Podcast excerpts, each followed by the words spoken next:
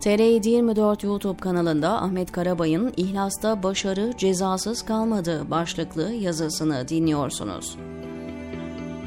Ekrem Açıkel deneyimli bir televizyoncu, iyi bir gazeteci. Ekranın hem önünü hem arkasını bilir. Kimsenin izlemediği TGRT haberi en altlardan alıp zirveye taşıdı.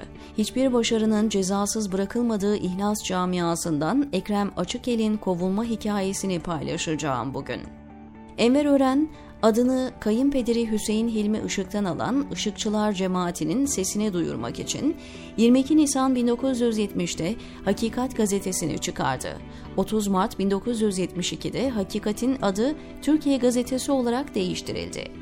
Cemaat mensupları yıllarca koltuklarının altında Türkiye gazetesi sattılar. Bu satış yöntemiyle gazete kısa zamanda kâra geçti ve başka yatırımlar yapıp yan şirketler oluşturuldu. Verdiği promosyonlarla satışı patlayan Türkiye gazetesinin 1989 yılında günlük satışı 1 milyonun üzerine çıktı. 1993 yılında TGRT'yi kuran Enver Ören, aynı yıl inşaattan medyaya, otomotivden meşrubata, gıdadan ev aletleri ve turizme kadar farklı sektörlerde faaliyet gösteren İhlas Holding'i kurdu. Holding'in finans şirketi İhlas Finans, 1995'te kurulduktan sonra hızla büyüdü. Ülke genelindeki 35 şubesi aracılığıyla 210 bin civarındaki mevduat sahibinden 800 milyon dolar karşılığında para topladı.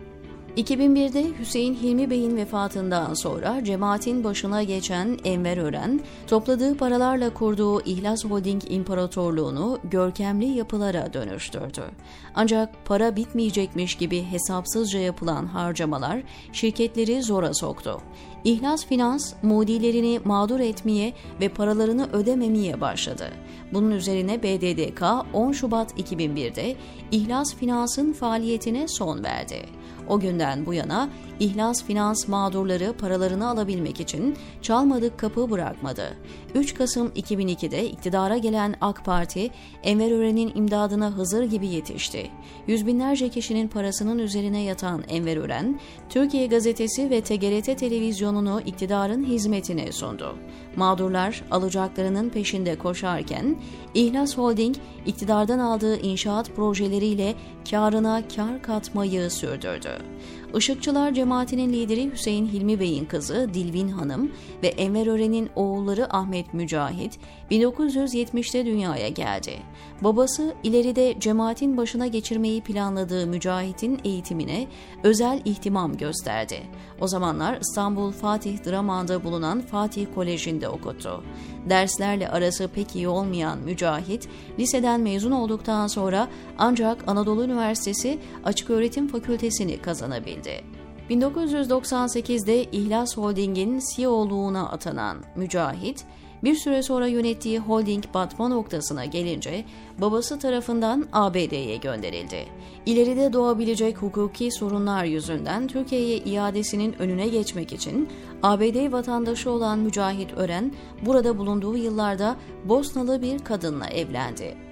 Boşnak eşin çocuk sahibi olamaması zamanla aile içinde soruna dönüştü. Genç kadının durumu ehil olmayan doktorların uyguladıkları yöntemlerle iyice kötüleşti. Bu sıralarda Mücahit'in adı başka kadınlarla birlikte anılır oldu. O zamanlar TGRT'de spikerlik yapan Aslıhan Yeltekin bu isimlerden sadece biriydi. Mücahit'le olan ilişkisinin ayyuka çıkması üzerine araya giren abiler, Enver Ören'in talimatı doğrultusunda Yeltekin'i Fox TV'ye gönderdi.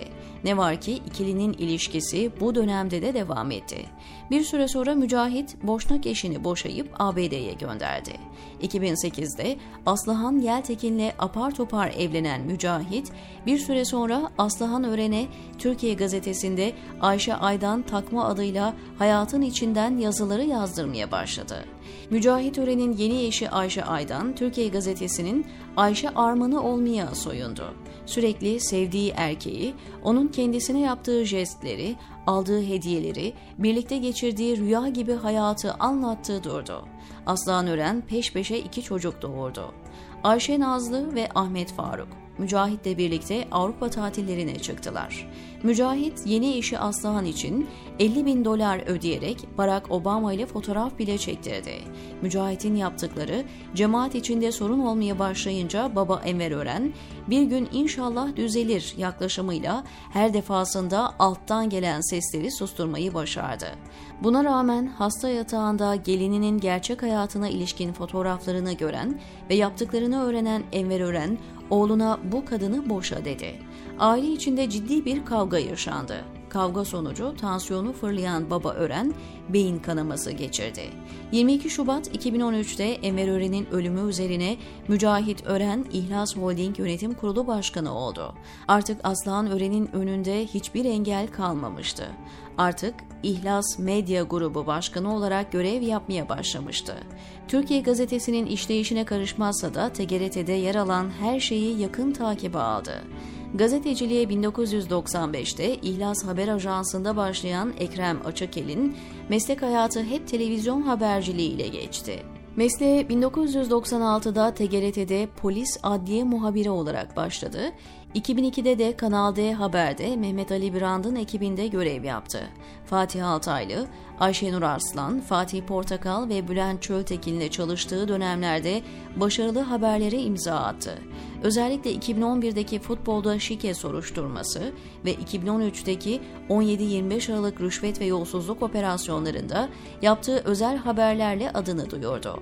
Ekrem Açıkel 3 Eylül 2018'de TGRT ana haberi sunmaya başladı. Sunuş tarzının farklılığı ve zaman zaman halkın sesi olup iktidara yönelttiği eleştirilerle dikkat çekti.